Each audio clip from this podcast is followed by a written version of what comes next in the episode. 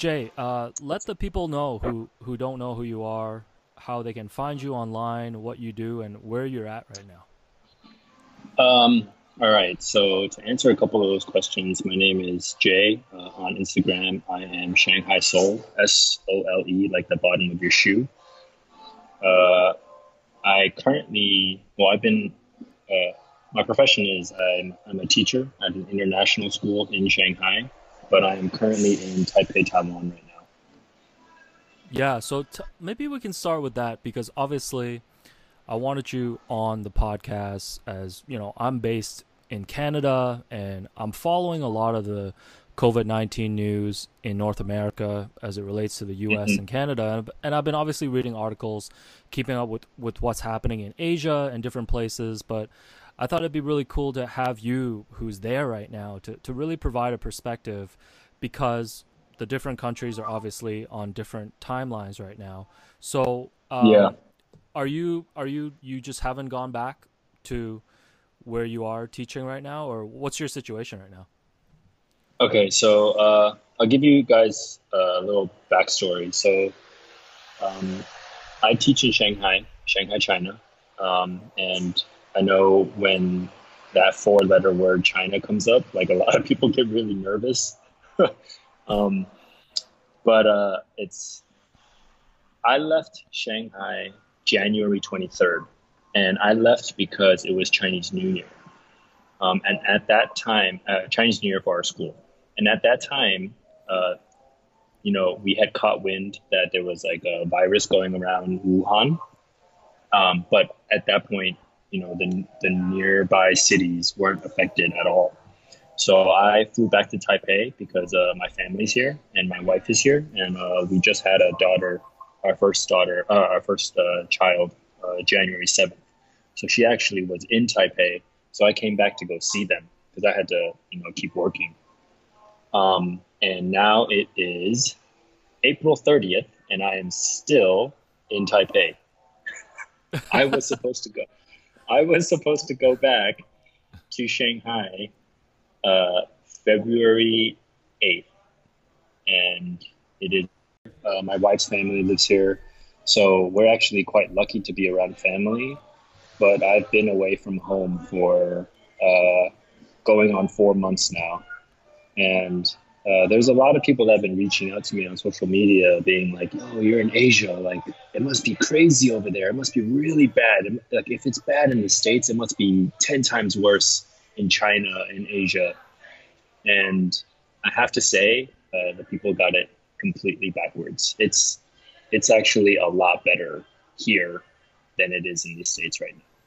Yeah, that's one of the reasons I wanted you on because I feel like people don't know that, you know, in a lot of ways, you guys are, and I think you described this on another podcast, like you guys are like kind of in the future in terms of yeah. where you are in the recovery process. So I would love to hear about that part as well. Yeah. Um, you know, we are about a good month and a half to two months ahead of where you guys are in the States right now. Um, so I'm currently in Taipei. Uh, I'm in a coffee shop. Uh, there is no social distancing per se. Most stores, when you are lining up to check out, have like a place a placeholder on the floor that's like, please stand, you know, three meters away, whatever. But everything is open and functioning, and it's been that way for uh, probably two months now. Yeah. So I know this, that sounds crazy to hear. I know. No, it. I think it is for a lot of people. So maybe let's start with the January twenty third timeline when you went to Taipei, right? And you were yeah. expecting to just be there, I guess, for two weeks. Yeah, I was gonna be here for about ten days, and I was gonna fly back.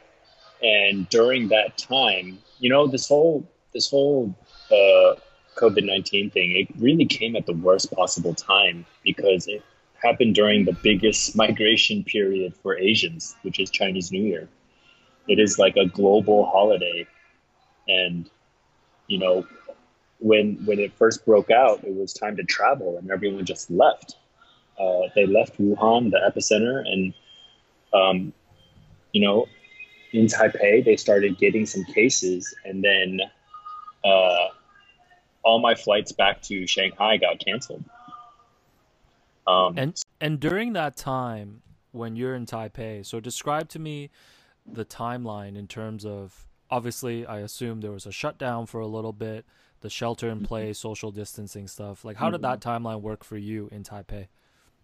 Um, so I was here for about a week, uh, about eight days, like I said, and then things started shutting down. Uh, so pretty much what you guys are going through right now. Uh, stores were closed, uh, schools were closed.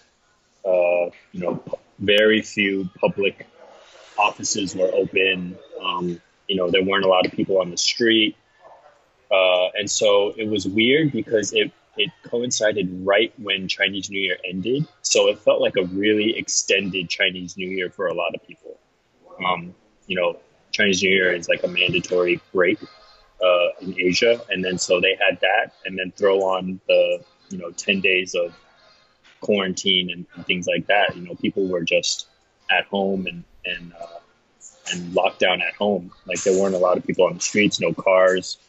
Uh, like I said, there was definitely no shopping, doing all those things.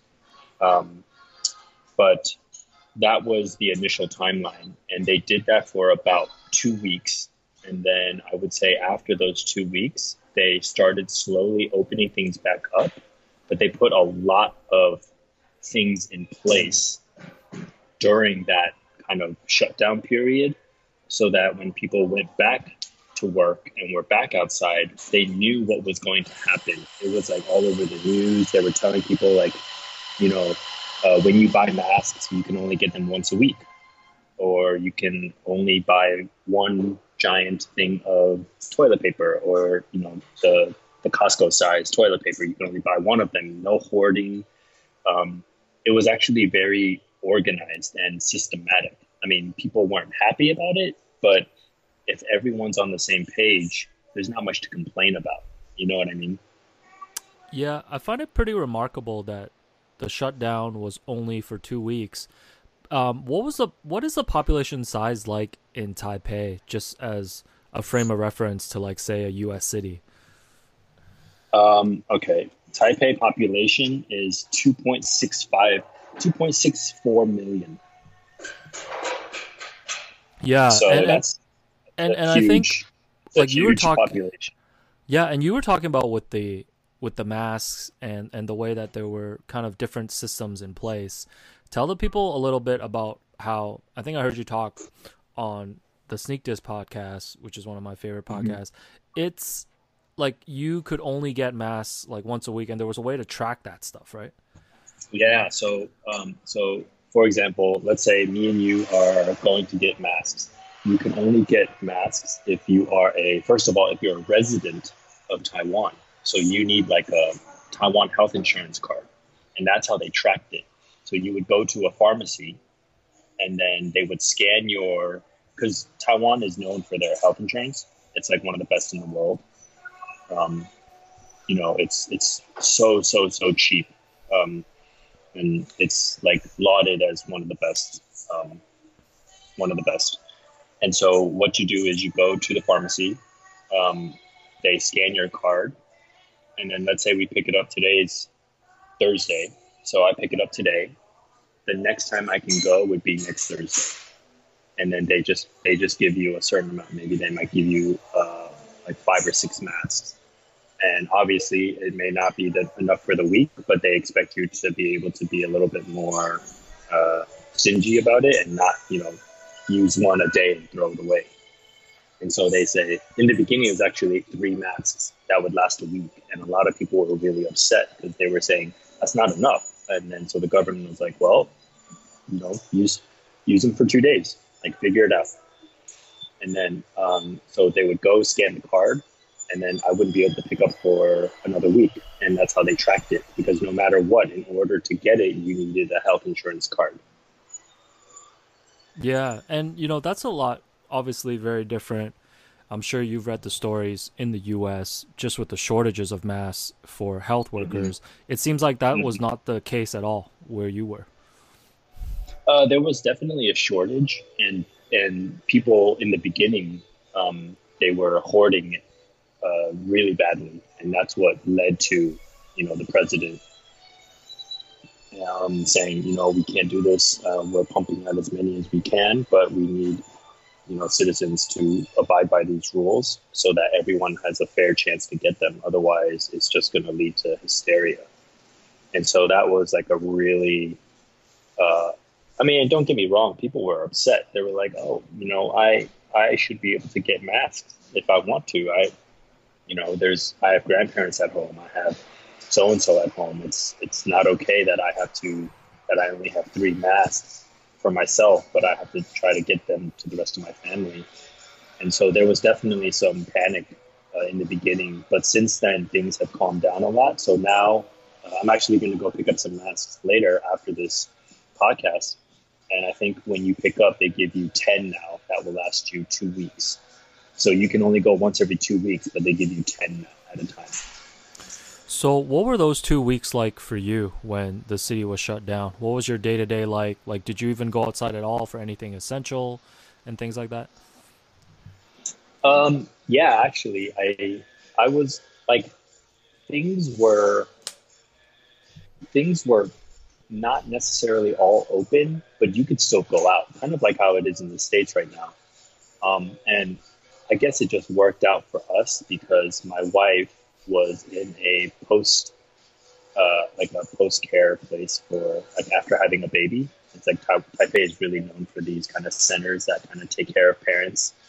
Um, and so it was actually quite easy for me because we just hunkered down um, in this place and you know food was provided and, and, stuff like that so we didn't have to go out really to to go get things um, you know I, I, did go out a couple times to go pick up masks to go pick up alcohol wipes. Um, but we had it pretty pretty good. Yeah relatively easy to like take care of ourselves. Yeah and then once the two weeks was over what was that like in terms of them easing the restrictions and what was the day to day like for you then? Um, so it was the restrictions were they came out very gradual because it was right after Chinese New Year. That was when it was like the heaviest restrictions. Like things were closed, like schools were closed. They recommended not being out in public places. Um, you know the the metro was not fully functioning. There weren't a lot of buses running, and slowly those things started picking up right when um, the quarantine or like that shutdown period ended. And so they were just telling people, um, "Hey, just you know, be careful. Uh, stay stick to like you know stay within your your own space try not to go out into like largely crowded areas um, but you know things were open they said you know work work is open not just for essential businesses or workers but you know things were pretty much open right after that and just use your common sense and um, it was actually it's, it's, actually interesting. I don't know if, if we're gonna uh, segue into that, but um, it it got it was pretty good contained, and then actually it got worse about three weeks later. Yeah, so uh, that that's like a I don't know if we want to get into that right now, um, but it actually got worse like three weeks after things opened up. Tell tell me about that. So the two week shutdown, and then they start gradually loosening the restrictions. People are going outside again, but at this mm-hmm. point, can people travel in and out of Taipei, or were those travel restrictions still in place? So those travel restrictions uh, loosened, but uh, in some ways still stayed tight in the sense that you could only come into Taipei if you are a Taiwan citizen. So uh, I'm in a bit of a, a, pickle right now because at the end of May, I came in on a visa on uh, visa on site, and when you do a visa on site in Taiwan, it's a three month period. Now, uh, my three months have been up already. I'm going on month four, but the government said that you know anyone that came in before this time, we're going to give you an extra month because we understand you probably can't go back. Can't you probably can't go back to where you came from, and so the government gave an extra month. However, uh, what a lot of people do is they make like a day trip to Hong Kong to renew that visa on site. So they'll, they'll go to Hong Kong and then come back. Um, under normal circumstances, that's what I would do. But because I'm not a time like I am an I'm an American citizen, I hold a U.S. passport. If I leave Taipei, I can't come back into the country. So that is still a strict um, restriction that Taiwan has, so that you cannot come back if you don't own a Taiwanese passport or you're under 18 and your parents um, claim you as a dependent. So tell me about when the cases started coming back and what was attributing to that. Okay, so this part is this part is really crazy, and this is where countries like China have yet to allow. Because what happened was, um, as uh, our president so kindly put it in the very beginning, is that this was an Asian, an Asian situation, right? And so at that time, I actually had a lot of coworkers, a lot of friends who left Taipei, Japan, Korea, Singapore, China to go to the States because it was safer there. There were no cases. There were no reported cases in North America. And so that was the place to, to run to. Well, unfortunately, uh, it hit it hit the states pretty hard, um, and so as that happened, a lot of people were now leaving America to come back to Asia. And so that's when it when it spiked because once schools and colleges, high schools, and everything closed down, a lot of entrepreneurs, a lot of young uh, students that were in college, uh, Asian students in college, they all came back home because they were like, oh, uh, if, if this is going to happen here, at least I'll be with family. And I hear Taiwan is a lot safer than North America, than the US. I'm going to go back to Taiwan. And actually, that's when cases started going back up because people were bringing it back into the country. And did that lead to another period of shutdown for you guys? So it did not. It did not lead to another period of shutdown. But um, when people were coming back, uh, the tracking of movement uh, intensified a lot. So um, and also you know it's just it's just people being it's just young people being kind of careless because things were all open in Taiwan. So people that were coming back from the states, they were like, "Oh, like we avoided it. Yes, we're gonna go out. We're gonna go to the bars. We're gonna go clubbing because those things were open now, right? Like all those all those venues were were open. So, oh, we're gonna go. We're gonna go play basketball at the park. We're gonna go, you know, shopping in on in downtown. Where we're going to go out at night and party and go karaoke and all that kind of stuff. And obviously, that's that was a bad idea. Um, but uh, they did a like the the country did a really good job of tracking anyone that came in. So when you came back into Taipei, you had to do a mandatory two week quarantine, um, which meant which meant stay at home. Uh, they will be calling to make sure that you're at home. Uh, once you were done let's say you want to go to the hospital like so i've been taking my my daughter to the hospital to get her vaccines and stuff and so when we go they always ask for our passport or the health insurance card to track where we've been so they ask you you know have you left the country do you have any flu-like symptoms um, and obviously you can be you can lie about it but they'll track your passport and be like oh you you've gone in and out of the country. Like, oh no, that's not okay. Uh, you know, whatever. But uh, they did a really good job of tracking movement uh, once you came back to Taiwan. Yeah, and I think that's a really interesting point because I think it's going to reach a point here in North America in the US and in Canada when the restrictions are loosened in different places that to avoid the outbreak happening again, you're going to need that kind of tracking and a higher level of testing, obviously. And I'm not sure if people in the US, and there's already people in the US that I've read about who are going to be very against that, right? Yeah. Um, you know, like speaking about Taiwan, like ta- Taiwan does that when you come into the country and uh, if you go to like high risk places like the hospital. Um, but in Shanghai, they take it to a whole nother level. I mean, I'm sure people in the States and Canada hear about like the the invasion of privacy all the time, right? Like the like, oh my God, it's all facial recognition. And to be honest with you, it, it is true. Like they have so many cameras on the streets, um, and they're they're tracking movement, they're tracking illegal activity, they're tracking jaywalkers, they're they're tracking uh, people who are riding bikes on the wrong side of the road. You know, it's it's all of these things, and uh, someone who, for someone who's been living in Shanghai for this is going on year ten now, I don't. It actually doesn't bother me that much. Like I know a lot of people are like, how could how how do you feel safe, uh, knowing that the government is tracking your whereabouts and your movement? And and when I tell my friends in the states, I'm like, well, I'm not doing anything illegal If, you know, it's actually those right now, those protocols are in place to actually keep people like me safe that are doing the right thing and following the rules. Um, so, so to me, it doesn't affect me in a negative way like that.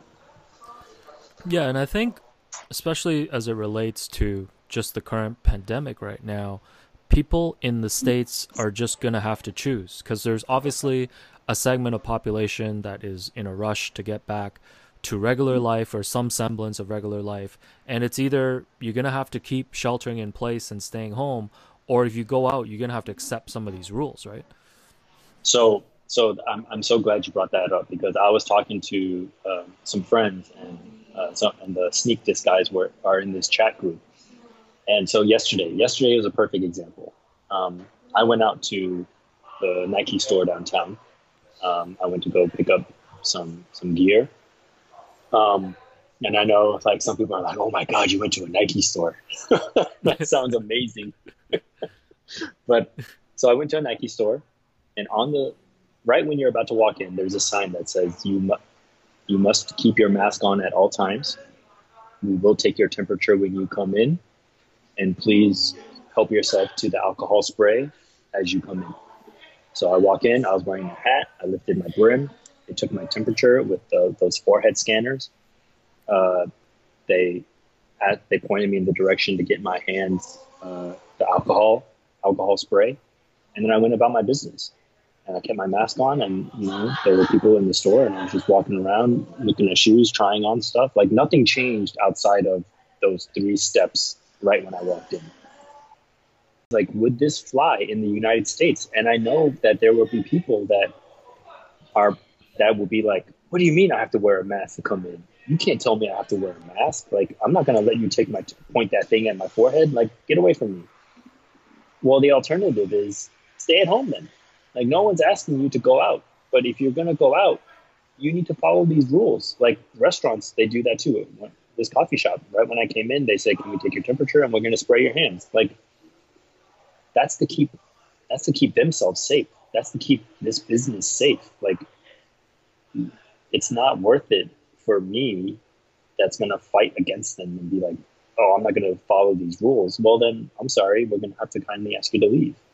Taxi drivers here now, they can reject, they can refuse to take you anywhere if you're not wearing a mask.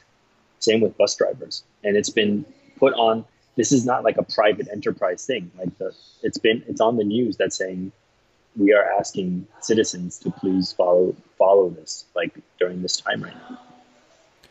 There seems like a lot of resistance from certain parts of the population especially here in the US and Canada about wearing masks outside.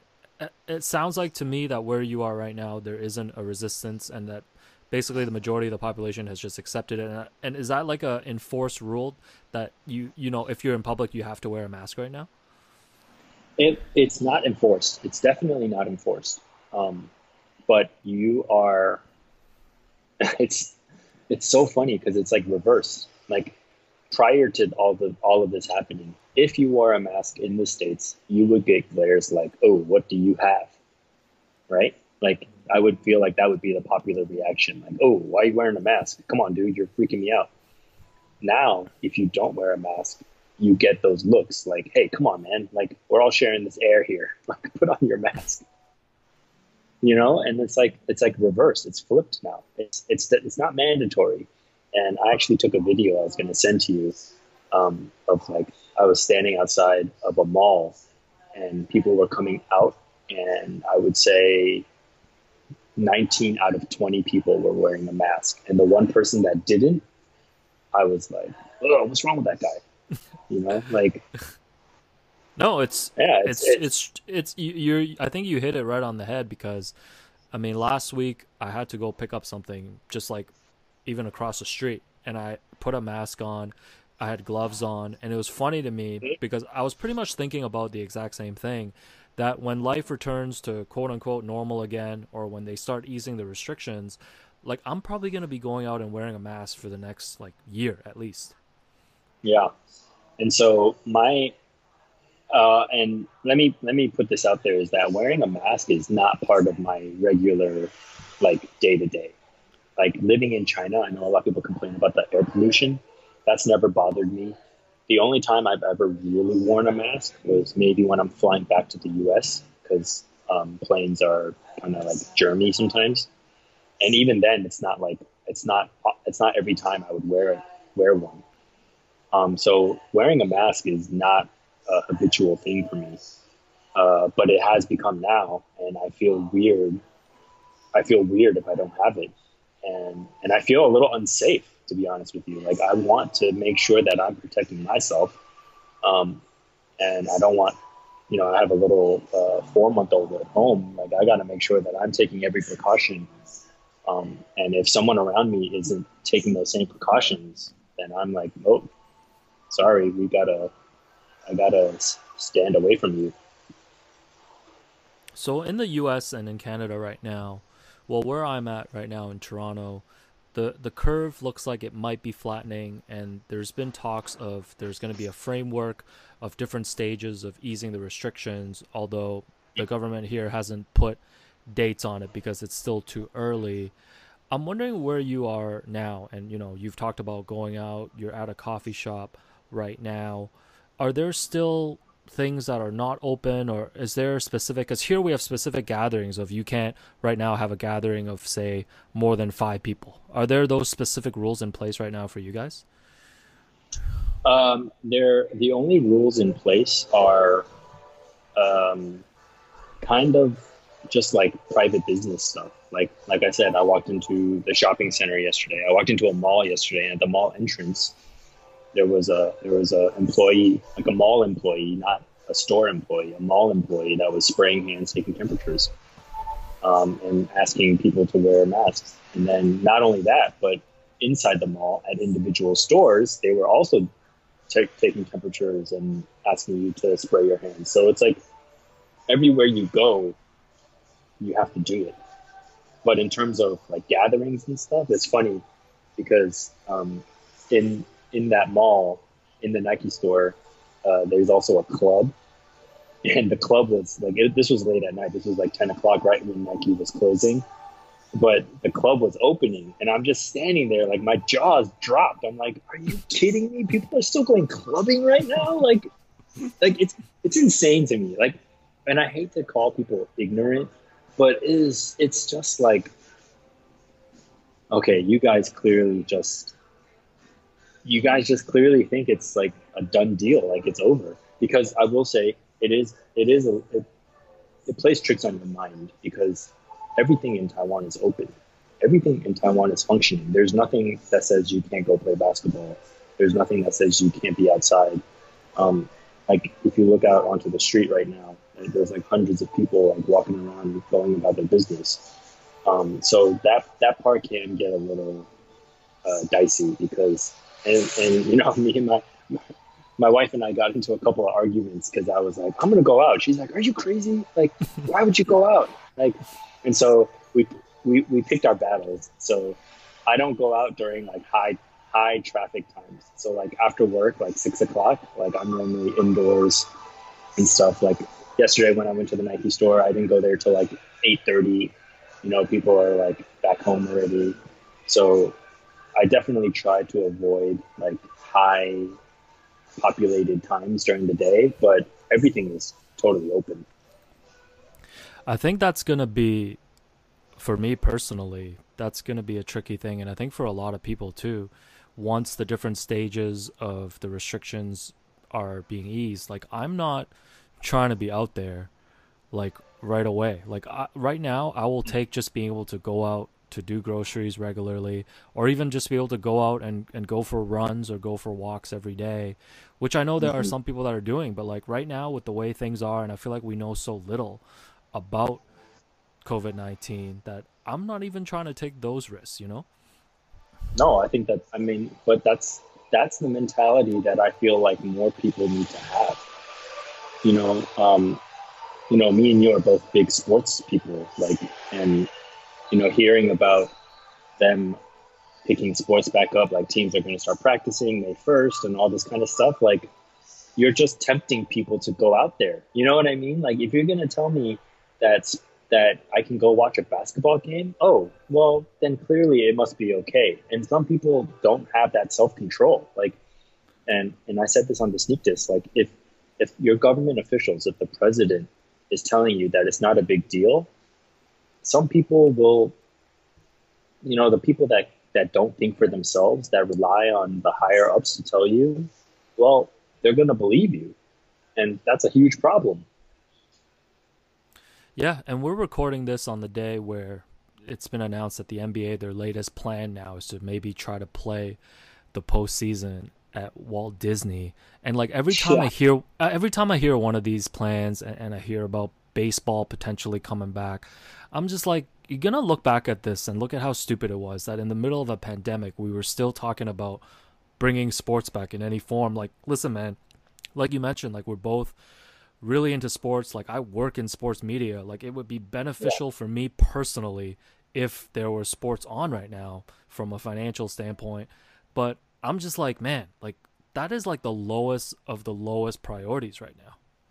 Yeah, totally. And um, and it'll be hard for the regular Joe not to be like, oh man, like I would love to go to a game right now. Like, I mean, and and granted, they're probably not going to allow fans in the stadiums, um, but you know, I could I could already see it. Like, oh, we're going to allow people in, but you got to stay three seats apart. Like, it's just they're just really, yeah. Like, I I just feel like the priorities are a little off right now. These are a little off and I know people are desperate. I know people are looking for like a sign of, you know, things like good, like finally, like a good sign, right? Like finally something good, some good news. But, um, you know, speaking from someone that's like two months ahead of you guys, like I am a little nervous for the states right now because I feel like not that the worst is yet to come, but you guys are right in the middle of it, and it's a little too soon to just be like, ah, finally, that's over with, you know? For sure. So I, I do want to ask you about your personal situation as well, but we'll get to that. But just for you right now on a day to day basis, how would you describe how life is different for you? You know, now that everything has opened up. I mean, outside of the fact that you're not back working and things like that, like just in terms mm-hmm. of your day to day mentality. Like you've talked about, you know, getting into some of these arguments with your wife about not going during rush hours when there's a lot of people outside. But how are you approaching yeah. this in terms of, oh, these are permanent changes that are going to be part of my life for the next little bit, probably until there's a vaccine? Um, well, okay. So in terms of my personal life, like not even talking about work, um, just personally, like I wake up, you know, uh, I don't. Yeah, there's a couple things that I do do differently. I have to say, like thinking back on it now, like because I'm a big, I'm a big basketball fan. Um, so I actually like to play basketball too. And back in Shanghai, I was playing two times a week. Um, I haven't touched a basketball since January.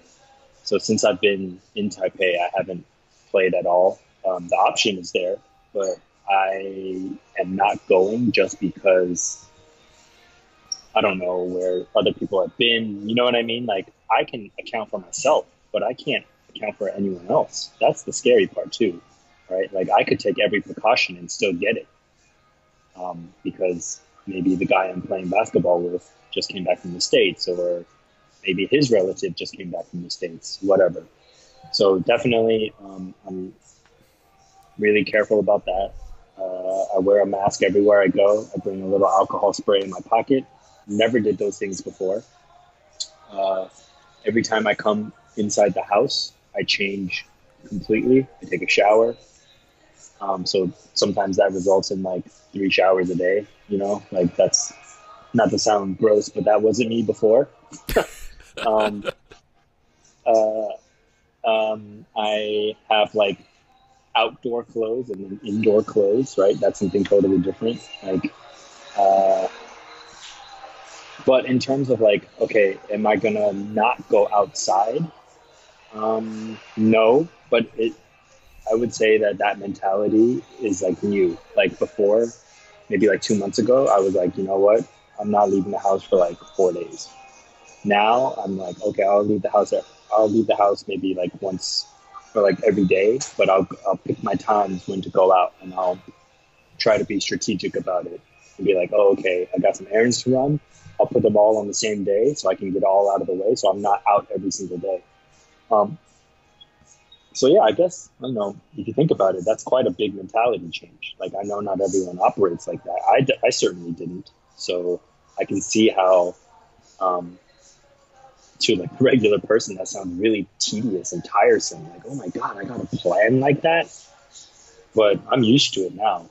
Like, um, like after this, I'm gonna go pick up masks. I gotta go uh, pick up shoes that I had cleaned, uh, but I purposely timed them all on the same day.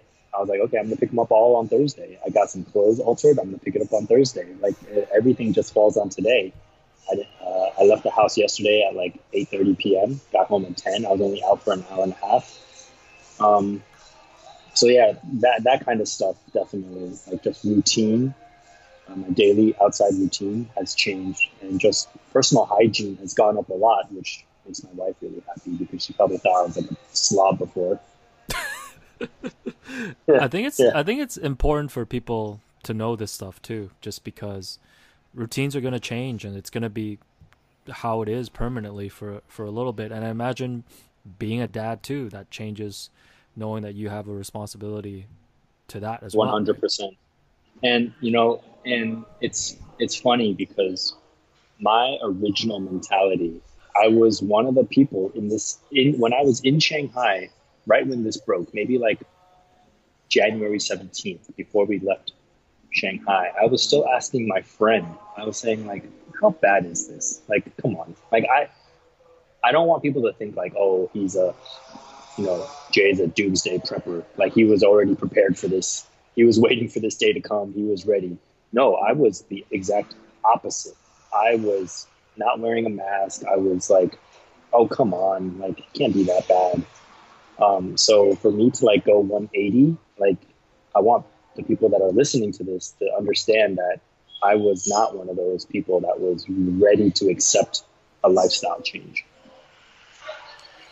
And it's a very hard thing for people to accept. I mean, for me, like a lot of other people, it was when the NBA shut down, when the Rudy Gobert thing happened. That was when it was like, all right, this is really serious. Like it was one of those things. Obviously, you're following the news and you hear about cases, and I think I don't know if it's I don't think we were careless, but I think it was just more. It's really hard to accept that this is something that you're a part of. Well, yeah, I mean, in today's society, it's like we're it's 2020. Like we should have plan backup like plans on top of plans on top of plans in order to handle these situations. And this clearly has rocked the entire world, saying like, no, you guys like we are not prepared. And and even then, even when the NBA shut down, outside of oh my god this is serious my next thought and this is me being naive and you know ignorant i was like oh no my fantasy basketball season yeah we were just about to start the playoffs in my league. Yeah. I'm, i was in first place. I was like no like my fantasy basketball season like are you kidding me? I gotta split it four ways now with the remaining playoff teams. Like i'm not gonna do that. And so, you know, I like went on an epic rant about Rudy, like, damn you, Rudy, like, look what you did. I, you know, I mean, looking back, obviously, he's the he's patient zero, but he probably wasn't the first person to get it. If you real like realistically thinking back, you know, like, but yeah, that's it's yeah. I my mentality is very different. I'm still maybe on the lax end of it, but even then, my safety precautions for myself and others around me is pretty high. So, with the situation in Taipei right now, are you still following in terms of updates? Are there still cases each day, even though even if it's a minimal amount, or where's where are they at right now?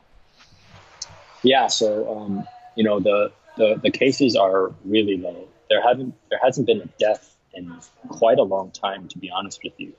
There ha- there was a spike in cases because um, what happened was these naval officers. This is like a this was like huge news like a week ago, like a week two weeks ago, is because these uh, these uh, naval officers were were back from their trip and they, you know, landed in Taipei, uh, in Taiwan, and then they all spread out, and a couple of them had it. So everyone was freaking out, saying like, "Oh my God, they went like they spread it again because you know they have wives and girlfriends and family, and they went out to hotels and restaurants, and and so there was like a large spike when that happened, and uh, you know the the admirals and everything were catching a lot of heat because they were saying like, how did you guys not do proper testing when you guys docked? Like how like how did that happen? Like, and so there was that there was that whole issue. Um, but I think the other day, maybe like a week ago, they had said like no new cases for you know like a week a week so already. So it's been it's been pretty quiet and it's been pretty contained. Um, I've, I've been keeping up with Shanghai a lot because as you know, like I said earlier, I can't go back. Like right now, Shanghai has China in general has, is not allowing foreigners back into the country um, unless you are unless you have essential business. Um, so even though I have a visa and there are flights, I can't get on that flight because China will not let me in because I'm not a Chinese national. So uh, our school actually has a plan to open May 6th uh, high school, seniors and juniors are going to be going back to school May 6th. And I know people that are listening right now are like, what? Right? Like, Jay went to a Nike store and school's opening? Like, what's going on? um, but yeah, like, school's opening in two weeks, less than two weeks, in a week. Um, and I teach fifth grade, and the plan is for fifth grade students to go back May 26th um, and if everything goes according to plan, um, the students will be back May 26th, but I will not be. So I will continue to do distance learning while the kids are physically at school. So there's really no date right now for you in terms of when you're going to be back in Shanghai? 100%. And it's, it's so frustrating because even though I have to say I'm blessed because I'm in a very safe place. I'm in Taipei where everything is up and running. Um, my family lives here, like I said earlier, but not being able to sleep in my bed, not being able to. My dog has been staying with uh, our like a like a dog sitter for three months now. Like I, you know, like I haven't been home in since January twenty third. No, I think anybody can understand just having your routine disrupted and not just being at home where your home is must be yeah. really disruptive for you. But based on the numbers, it you know obviously it does make sense for for things to start opening up. Because it's funny because here in Canada, there's there's been huge numbers of cases and deaths in Quebec City, and they've already mm-hmm. talked about opening up schools in May. And I'm reading that news and I'm saying, man, if I had a kid, I'm not bringing him back to school right now. Yeah. So uh, our school has a lot of plans in place. They're going to be uh, sending like surveys to see, you know, whether you are in Shanghai physically, and if you are in Shanghai, you know, do you feel comfortable sending your child to school? Because obviously, right now they have the option. They could be in Shanghai but still choose to do distance learning, which I am now entering week 12. I'm on week 12 of distance learning. Think about that.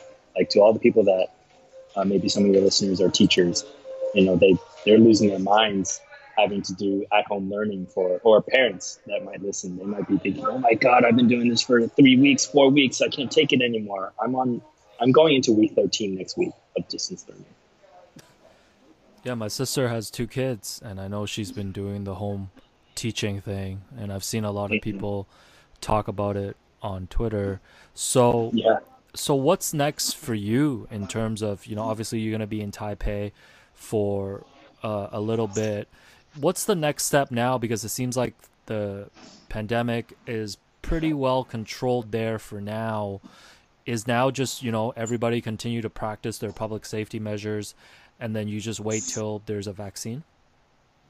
Yeah, so I mean, in terms of being in Taiwan, that's the plan. Just wait until you know some news about a vaccine, possibly. Um, but I think my next biggest change will be when China announces that foreigners can come back in. Um, because that will bring a whole new set of problems. Because, like I said earlier with Taipei, when they allowed people to come back, is that's when cases spiked, and I know China definitely does not want that to happen. So they're they're very tight-lipped about what's you know we have no idea. Um, I have no idea when I'll be able to fly back to Shanghai. Um, it's anyone's guess.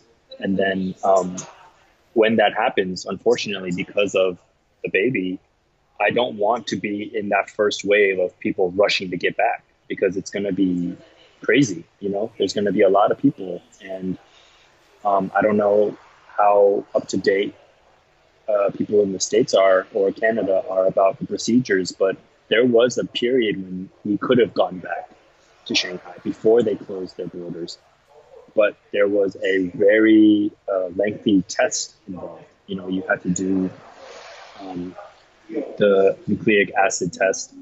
Um, you had to wait in the facility to, to get the results. Um, you know, there were long lines. Some people were reporting a 10 hour wait time, and that's just too strenuous to carry, like to, to take a baby through. So um, I'm assuming that once the borders open, it'll still be a long wait because there's going to be a mad dash of people trying to get back in. So, you know, the plan is right now is once they announce, we'll wait two to three weeks after that, and then we'll think about flying back. I think the travel restrictions thing is really interesting too because for me here in Canada, they've continued to extend no non essential travel from the US mm-hmm. into our country. And mm-hmm. I mean, personally, and I think a lot of people would agree with me, I don't want people from the US coming in for like the next two years. yeah. Yeah. And, you know, like, um, uh, China has said, like, if you're non essential, like, then we don't want you back here.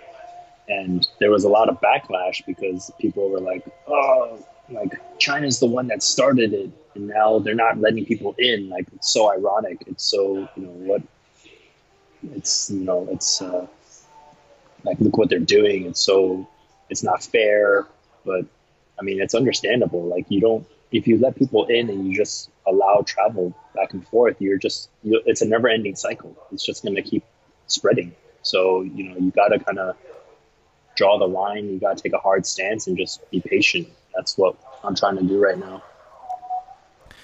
I think to it's interesting you mentioned that. I'm I'm sure you've seen, you know, increase. You've read about the increase in hate crimes with Asian Americans in the U.S. Mm-hmm. because mm-hmm. of this. But I'm thinking with all the things that you've told me, like foreigners must be getting discriminated there too, right? Because I'm sure they're getting looked at differently, knowing that oh, some of them did bring the cases in, right?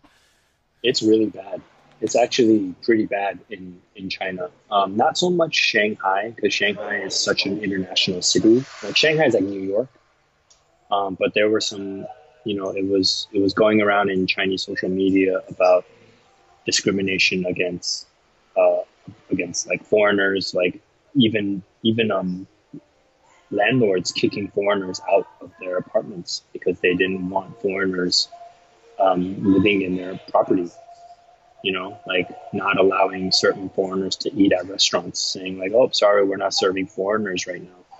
So, and when I saw that happening, and then and what's happening in the states, I was just like, "What is going on?" You know, there's like racism, sideways racism, reverse racism. Like it's just like ev- like everyone's in a panic. Everyone's trying to point fingers at each other, and it's really depressing to see. It's it's really sad.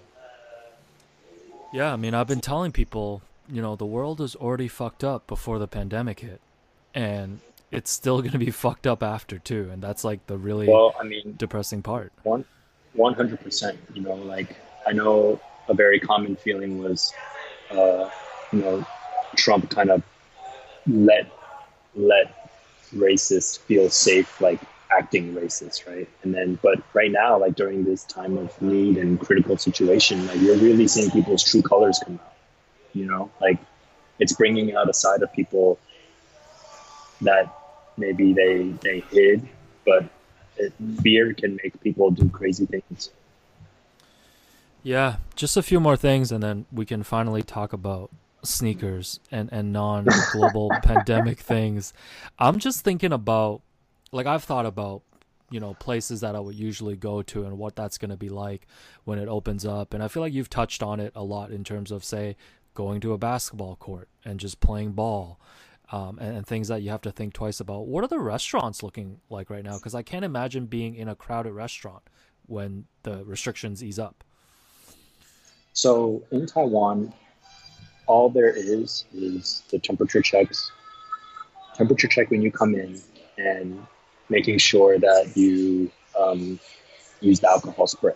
Like I went out to eat last night, um, and there's no restrictions. I know Shanghai has like sort of like a social distancing thing going on where you know they they they don't put people at tables close to each other. So it might be um, you sit at one table, like your party sits at one table, and then the next table would be like three tables away. Um, but Shanghai, from what I know, from what I see from my friends that are there right now, is open and you know it's pretty functioning right now. Like my friends just showed, uh, took a video, and they were sitting at the park with their dog, with other people around, like throwing the frisbee around. And even though I'm in Taipei, and I could have been doing that two months ago, like I looked at that video and I was like, hmm, that must be nice. Even though I'm I'm able to do that here, but I was just like, at least they're home and being able to do it. And it's just like a very surreal feeling. And I know people when I when I'm out and you know on my on my IG stories when I'm out and showing a video, people must be like, oh, that must be nice. He's walking around like he's socializing with people um, he's able to go to go so and so. He's able to to go line up for sneakers or enter a raffle. I know those are know for the sneakerheads. They're like, oh, I miss those days. Yeah, even just going out for like a two-hour walk right now, like I would, like I would pay a lot of money to, to be able to do that in peace, and and just be able to have some semblance of a normal life. So before we move on, I know you've touched a lot on this, topic. But I'm wondering if there's anything else you want to tell people that are you know listening that are in the U.S. and in Canada that things that they should know because you guys are obviously ahead of the schedule right now. Yeah, um, I think one thing, and don't I, I really want to say this like very carefully because I don't want. I am not in a position to tell people what to do, right? Like I am no authoritative figure. I don't like I am just like everyone else. Like it's just that I've gone through it first, right? And I'm kind of like a little bit ahead of you guys in terms of this whole experience. But you know, I I'm an American, and I just get a feeling that the American mentality just doesn't like being told what to do, right? And in this situation, we talked about it earlier. You have two choices you abide by the rules. You know, you abide by the rules that are set in place by the government or by businesses to keep yourself and other people safe. Or if you're not okay with it, then stay home. Like those are really the two options. and unfortunately, the the North American spirit doesn't necessarily like that. You know, it's like the second you're told don't do it, you want to go do it even more, or you want to buck the trend, or you want to be a you don't want to be a rule follower. But I think in this situation, you need to be, and that's really difficult for some people. Um, and unfortunately, it's you know the consequences are very dangerous for, for for those that don't. And so, what I would say is like you just have to be careful. You have to err on the side of caution, which not a lot of people like to do. Once again, man, you can just call them idiots. Um, like, no, seriously. Um, like I've I've kept saying, like the dumbest people in the world are the ones that are deciding how long this pandemic is going to be. Oh, like oh, and, and that and that's making it worse for everyone else. Like I was watching CNN, and this was maybe two weeks ago, and they were they did they did a feature on Detroit, Michigan, who at that time had the number three highest cases and then you had people that were out on the street like in their cars trying to cause traffic. First of all you're not causing traffic because there's no other cars on the street. And i was like okay this is ridiculous. And then they were interviewing people and then they were like oh like why aren't you at home? And it's like oh like i'm like this is the american way. You can't tell me what to do. If i want to go to work i should be able to go to work. And i'm just like i'm watching it and I'm like talking to my baby, and I'm like, "Do you see this?" like, I don't understand. Do you understand what's going on? Because I don't understand what's going on. No. And it's just like I'm just like shaking my head, and I can I had to like turn off the news, right? Like I can only watch the news, Taiwan news, and USA news for like 30 minutes a day because anything over that, and it it just becomes like ridiculous to me. No offense to anyone, but it's just like it's hard to watch it's hard to watch how stubborn people are. Like, it's the stubbornness, it's the arrogance. It, it really is. It doesn't make any sense to me. Like you, you can have your you can have you can have your own beliefs. Like no one is telling you, no one is telling you to change your beliefs, but you got to do this for your family. You got to do this for other people. Like you know if you if you want to be reckless you're not just hurting yourself you're hurting others around you strangers around you. Um, and that's when it gets so dangerous. Uh, i think that's really well said. So since i had you on to provide this insight i'll allow you to talk sneakers as well. Um, let's, so, be, let's be honest. This this is the this is the real reason why you had me. oh, this could this could this could be a whole other podcast, but I think well I, we've we've referenced the Sneak Disc podcast a few times on this show, and I just want to let anyone know, you know, anyone that's into sneakers, like that is legit to me the best sneaker podcast. Uh, I love what those guys do, and I think that's how I found you on Instagram because you had guest mm-hmm. appeared on a few shows, and I really like your perspective on things, and you've helped me out provide insight on a few sneaker features that I've done myself. So I really appreciate that as well. So I, I want to know just a little bit about your story because I've known you as the Jordan One guy. What when did sneakers become a thing for you personally? Okay, so uh, before we get started on that, I gotta say thank you for reaching out to me. Uh, not just for this episode, but you know, having me on as a feature for your articles. Um, I have a, we actually have a lot of Canadian teachers at my school, and one of them read a piece on Yahoo Canada without me saying anything. Like I didn't put on my Instagram or tell him, um, but he was reading your article on Yahoo Canada, and it was basketball related and he came across my name and he put it into our school message board and was like, WTF, what is going on here? Uh, why is why is Jay the um, part of Yahoo Canada? And um, my wife saw that and she got a kick out of it. So I appreciate you always reaching out to me because I, I I am in no way an expert. Um, I just I'm just a guy who likes sneakers, and uh, I started my first pair of shoes that I remember like you know, just like sleeping with on my bed. Like I remember I was like, I can't wear, I can't wait to wear these the next day. Like lace them up like three, four times. Got to make sure that both the lace tips match. Like, um, was the Charles Barkley, uh, the CB2s. Um, and that was like my most coveted pair at the time. And that was when I was in like fifth grade, sixth grade, fifth grade, sixth grade. Um, and I was always a, a big sneaker guy. Um, I worked at Finish Line uh, in college, and at that time, I wasn't actually a big Jordan guy. I was just really into basketball shoes. Like I just bought so many basketball shoes because I used to love playing basketball. Um, and I, I, had you know the T-Macs, I had Gilbert Arenas' Gil Zeros, I had Kobe's. Um, you know, I had had them all. And then it was when I moved to Shanghai in 2011. My, my buddy was making fun of me, and he's like, "Why do you have like eight pairs of KD sevens?" He's like, "This is like the dumbest investment I've ever seen." Like, first of all, they're not they're not valuable. So it's like you buy these like trash like not trash shoes because I love KD sevens, but he's like, "Why why do you have eight pairs of KD sevens?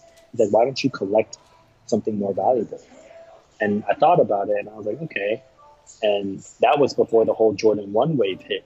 You know, I mean, if you ask some, you know, Jordan 1 fans, they, they would say that Jordan 1 never really went away, which is true. But um, at that at that time, you could still get a pair of Jordan 1s for like 200 or a little bit less. Like, I remember shattered backboards at that time were the most expensive. And when I picked up that pair when they first came out, and I got had to pay resale, but at that time they're only like 350 and I was like, oh, that's so expensive. If you go on StockX now, they're like twelve hundred. Um, yeah. So yeah, I started off with Jordan ones and um, never really looked back. I mean, I have some other shoes too, but uh, I would say that the Jordan one is definitely the pair that I'm the most known for.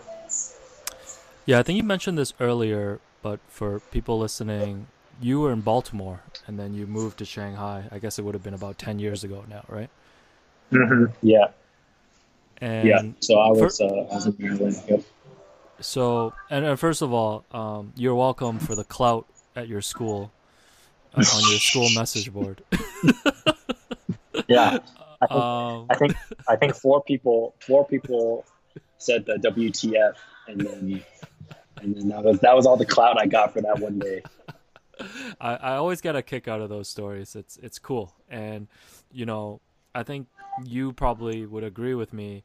Like, I mean, I reach out to people like you for those sneaker stories because a lot of people in sneakers, especially when they're more established, they're just not willing to say anything.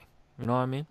No, I to- no, I totally know what you mean. It's like you know, if if you're seeded, it's kind of hard to be like, "They suck," right? Like if if Jimmy Jazz is gonna throw you a pair of free Jordan fives it's hard for you to go online and say, uh, "Yeah, these Jordan fives suck. I'm gonna I'm gonna give them away." Right? Like it's it's kind of it's kind of rude, but for for someone like me who uh, doesn't get seeded anything, uh, it's easy for me to give my honest opinion on stuff. Yeah, I'll get seeded occasionally here, but I'll still talk shit because they don't listen to my podcast and stuff. Um, um, you know, I wanted to ask you too, and I guess I should preface this. So, like, I'm really curious about how different sneaker culture is in where you are now versus in the U.S. And you have a good perspective because you've lived in both places. Because, mm-hmm. you know, I, I think we know all the basics of where sneaker culture is at in terms of resell culture and I think there's a lot of rich Chinese kids, at least here in Toronto. Whenever I walk through Chinatown, when life was normal, like they would just have their off whites on and their Supreme North Face collab jackets. Like you mm-hmm. would see mm-hmm. the same standard template uniforms, right? And yep, yep. what is how, what are the differences, or what are the similarities, or what should people know about sneaker culture over there? Um, I how do I say this? I actually feel like the sneaker culture in Shanghai is the sneaker culture in the States, but on crack. like, it, um, it's I'm serious. It's like it's it's a little bit more intense. It's a little bit more expensive. It's a little bit harder to get. Like, you know what I mean? Like everything's a little bit like the ante's upped a little bit. And I have to tell people, like being in Shanghai, Shanghai, let's let me start with this. Shanghai is not a third world like country. It's not a third world city. It is not and no offense to, you know, Bangkok or Vietnam or you know, any of those Asian cities, but Shanghai is like New York. It never sleeps. You know, there there are new um, high rises going up every you know every year. New malls opening up. Like, why do you think Jordan Brand and Nike and Adidas push so hard during Chinese New Year? I mean, Jordan Brand has Chinese holiday specific releases. Like for, for people that don't know, like Singles Day, like every year, uh, Singles Day is November 11th, 1111. It's it is China's Black Friday. So every year there's a Jordan release. There's a Chinese New Year release. There's you know what I mean? Like uh, to to the regular person, they might just think of it as, oh, what what is Singles Day? It doesn't make any sense. Like they're catering to the market in China because they know how much money there is to be made, and um, the the sneaker game out there is really competitive and it's really cutthroat because that hype beast that you say is in Toronto. Well, guess what? That hype beast left Shanghai to go to Toronto, and all his hype beast friends and his his whole hype beast family is in Shanghai, supplying him that. You know what I mean? Like that, like that. It's hard to get shoes in China without a plug or not having to pay resale. Um, I, I, like to tell this story um, to people who, just to give them some context. I remember when the Bape NMDs dropped. Uh, you know how they came out two pairs? There was the green pair and the black pair. Mm-hmm. Um, I was in store to pick up the new the, the, the Harden Volume Ones with the boost, and I went to go buy those basketball shoes, and it was around that same time when those released, and I asked them, um, "Hey, what are you guys doing for a release?" And it's like first come first serve. Uh, there's a line already, and this was this was around 7 p.m. Uh, the night before the release, the next day at 10 and so there was a line already. And I go out back, and not not that I was going to line up. I just wanted to go see how you know how crazy it was, and it was a uh, first come first serve. There was about 50 people in line already, and about the first 20 were all this worked for the same person. Like, you know what I mean? Like you're talking about in the states, like a reseller, like bringing his friends, or he might be reselling like four or five we're talking like this person paid 20 people to line up and that's not even including like the other stores that he might have had people line up to or when you when they do phone raffles now that reseller has got like thousand phones you know raffle like what are the chances of me who's one person trying to get a size 10 10 and a half versus the factory worker who's got his whole entire staff, you know, trying to raffle a pair of shoes. Because, and I know this because I have friends. I have friends who who do that. Like that's that's how they get their shoes. That's how they make their money. Is that they get their whole company, even though their company is not shoe related. It's just a company. It's like, oh, all employees. Okay, uh, these these are dropping. I want you guys to all raffle for me today. So would you say that well, I guess I'll ask you this first. So for like hype releases, like are you able to have a chance to try to get those on sneakers? Or how's that different from people in North America? Mm, okay, so lucky for me, uh, China also like China has their sneakers like when you choose a region. So I actually get two chances. So I can I can uh, raffle for the, the sneakers in China, and I raffle for the sneakers in US, which is like 12 hours later. So I know some people are like, "What? You get two chances?" Um, but the China sneakers, I mean, you're going up against like I don't know, like 200 million people, like more. Like, I mean, let let's be real here. Like, I I have one one time on the China sneakers app, and it wasn't even for like a hyped. It was like the Jordan 4. It was like the 14 last shot, and they had like a lot of quantity on it.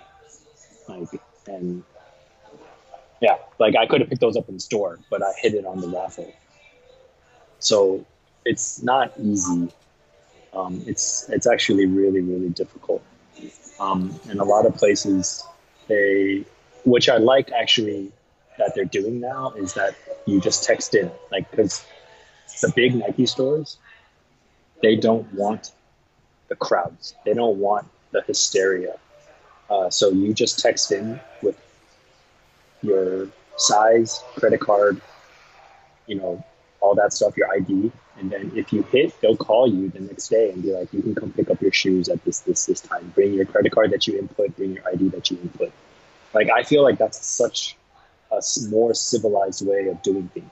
Now, obviously, the the mom and pop stores, or not mom and pop, but like the boutique stores, they still like to generate that hype. They still like to generate that content, um, and they'll do things like, okay, we're gonna release the Jordan One Court Purples today. You must wear a Jordan One when you come and pick up your ticket. Yeah. What about consignment shops? Like, are there just consignment shops everywhere then? Um, there are not consignment shops everywhere, and I actually feel like they don't have that many because the and, and I know we'll probably touch on this later is because the online retail uh, space is massive in China. So more people deal with that e-commerce selling than physically going into a store. There are a few. Uh, there's one that I'm actually pretty close with because I sell a lot of my shoes there. Um, so like, if there's something that in my collection I'm trying to get rid of, and they'll take new or used, um, but you set a price and you know they'll just pay you out online and stuff like that. But the online marketplace is way bigger than consignment shops in Shanghai. In Shanghai, at least. So obviously in, in North America, StockX and Goat are the go-to places. What about mm-hmm. there for you? Okay, so Goat is actually has entered Shanghai. Um, I met with them uh, last year. I talked to their, um, you know, their higher ups, and uh, we like they wanted to like pick my brain about you know how can they make Goat more competitive against the number one marketplace, which is called poison P O I Z O N. Um, their Instagram page is very minimal. They probably only have like 2,000 followers. Um, but their marketplace in China is massive. It is like Goat, StockX, Facebook, all rolled into one because they don't just do sneakers um, like StockX. They do like hype apparel. They do um, you have like a profile page, kind of like Facebook, and you can post your own shoes. You can go on there and not buy a single thing and just use it as a social media uh, web page, and their business is on fire. Yeah, and because they authenticate everything as well. Yeah, that was the next thing that I was going to ask you. I mean. I know it's a stereotype, but we are the kings of the bootlegs. Um, mm-hmm. How how safe is that marketplace in terms of buying authentic pairs?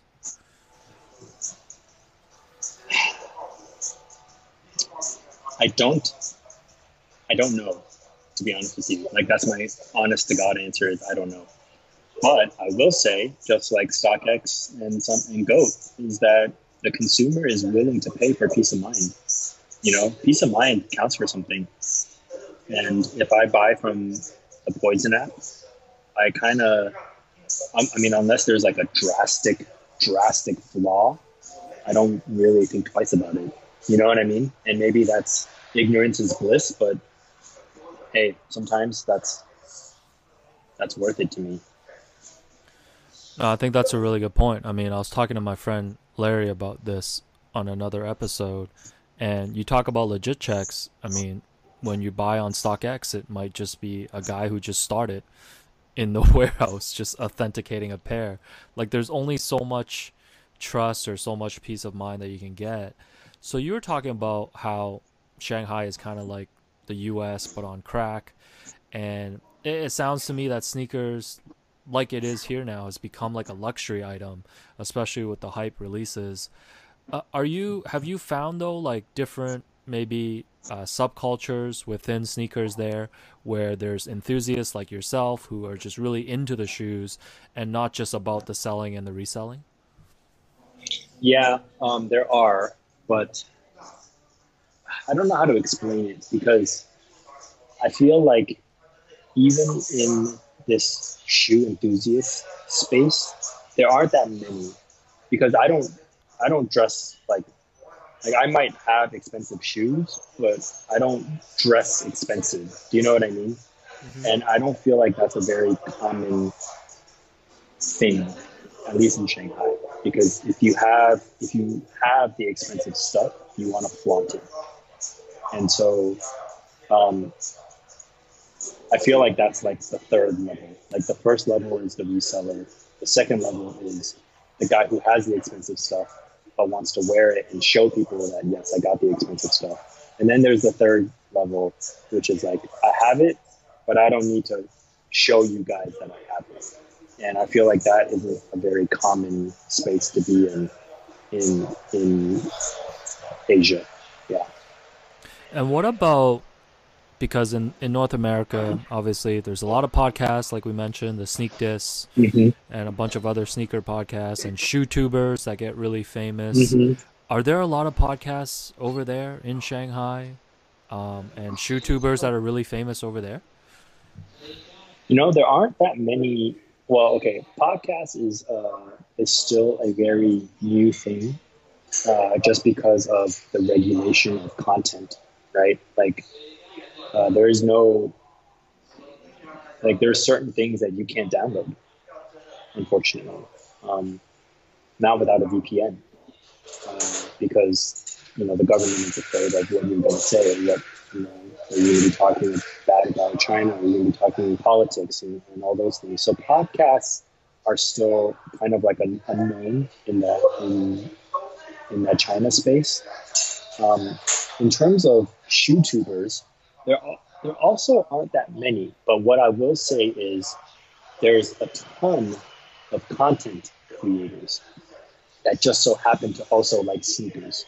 So I wouldn't say that their sole focus is on sneakers. So kind of like how, um, uh, like S Kicks, right? Like on YouTube or Nightwing. Uh, those guys are definitely only like focus on on shoes. But whereas in China, at least, it's more content creators who also like shoes that might occasionally post about sneakers. I mean, if you think about it, TikTok was created in China. Like, think about that for a second. Like, that all that stuff was made in China. Like, it started there. It started. It was called Douyin. Uh, it's called Douyin in in uh, China, but it's called TikTok in the states, and that started there. So you know, they were they were on that TikTok thing way before this this wave in the U.S. and Canada. Yeah, and, and last thing for you, and I'll let you go. Wondering if like different shoes are coveted there versus in the U.S. because I think we both know the trends in North America. Obviously, the hype releases, but also like uh, Jordans, like outside of the Jordan ones or maybe the classic retros, a lot of Jordans will just sit on shelves here when they release. Uh, do you notice like different trends with certain types of shoes? Like, is there maybe a specific sneaker or a sneaker line that is more popular in China that'll sell out, whereas it doesn't in the U.S.? Mm, let's see. I'm trying to think of a shoe that did not sell out in Asia but sold out in the States. Um, okay, well, let, let, me get to this first. Jordan 1's reign supreme. Um, OG classics, anything that Jordan actually wore, reign, uh, reign supreme. Kobe's do super well because Kobe is the MJ in China. Because Kobe was like the first one to break that barrier and come to China. And so they think of him as the GOAT. Like I, I mean, people love MJ because of his legacy, but people actually like are in love with Kobe the person. Um, and so his shoes always do really well. Um, you know, unfortunately, with the passing, like his shoes have shot up in price like nobody's business in, in Asia. Um, but the, the overall price point is more expensive in China than it is in the States. So uh, our retail for a pair of Jordan 1s is uh, about 190 So that's the retail price for us. Whereas I think Jordan 1s in the States are what, 160 170 something like that. Um, and then, yeah, like I said, like OG stuff, hype stuff, like the off white, anything off white flies. Um, Travis Scott, obviously, like um, I'm just trying to think of a pair that. Oh, okay. So, for example, the DMP sixes that just that just came out. I don't know how those did in the states, but you can still find them on shelf here. Yeah, that's interesting. Because so I don't know. Yeah, I, I would feel like even a pair like that, because I know Jordans, and th- this is from my time just growing up in Hong Kong, and, and knowing some people there mm-hmm. as well. Like I know Jordans are very coveted. Mm-hmm. But I guess the DMPs and, just didn't didn't hit. Yeah, I don't know why. And oh, okay. So for example, here is a pair recently of Jordan ones, and and it's I don't know why. Uh, the the UNC to Chicago, that pair, that women's pair, where it was the baby blue in the back and the red in the front. That pair, for whatever reason, is uh, 170. So that's under retail. It's under retail in, in China. So that is like a random pair that actually a lot of people like because the leather quality is like super good on them. Um, but that's a pair that for some reason didn't sell well. But there's no, I, I want to say that there's no rhyme or reason for it. You know, like I don't understand why it didn't do well. Um, but let me give you an example. I'm trying to I'm trying to find a pair of Jordan ones that I think is like super ridiculously overpriced for no reason. Um, it's funny to me oh, too okay. as, as, you're looking. It's funny to me because like mm-hmm. I'm just like looking at prices here and there on StockX, and even a pair of like Jordan One Shadows, they're like 500 US now. Yeah, that's that's crazy to me. well, that's a that's a whole so... other that's a whole other story because StockX, yeah. when you look at some of the last sale prices on shoes, it's literally just rich oh, people yeah. on there buying clout. mm-hmm. Yeah, exactly. Um, okay, so let me I'm trying to think of like something that came out recently that didn't do well in the states that is like absurd prices. Oh, okay. Um, let's talk about the uh, Jordan One Reverse Bred eighty five. You know that pair? Yeah, that's a very that that was a very limited release. Super limited release, and on StockX because I thought I'm following it. Um, that pair is asking for about 600 US dollars. I think that's like the lowest ask is like 600. Um, the lowest ask on Poison is 850. Yeah. So I, I think I think maybe limited pairs in the U.S. is gonna get inflated a little bit over there too, right? Yeah, and um, but I mean they had like because yeah you're right because that was what only 23,000 pairs but I want to say like a good chunk of them were in China because um, I know some friends that are that work in the Jordan stores and they got like they released in multiple places so I know that China had their fair number of them. But like I said, like those are three hundred dollars more expensive than StockX. Yeah, no, that's interesting. Well, no, I really appreciate you coming on and sharing your insight. And yeah, you you got to come back on, man. We'll find different topics to to chat about. But Jay, I really appreciate your time and stay safe out there. And hopefully, you get back to work and to regular life soon. Hey, yeah. Uh, Alex, I appreciate you having me on, man. Like, uh, I just hope that people, you know, listen to the pod and kind of take take what we say seriously because it's it's a real issue out there, and you know, I hope everyone stays safe and do the right thing and take care of yourself. You too, buddy.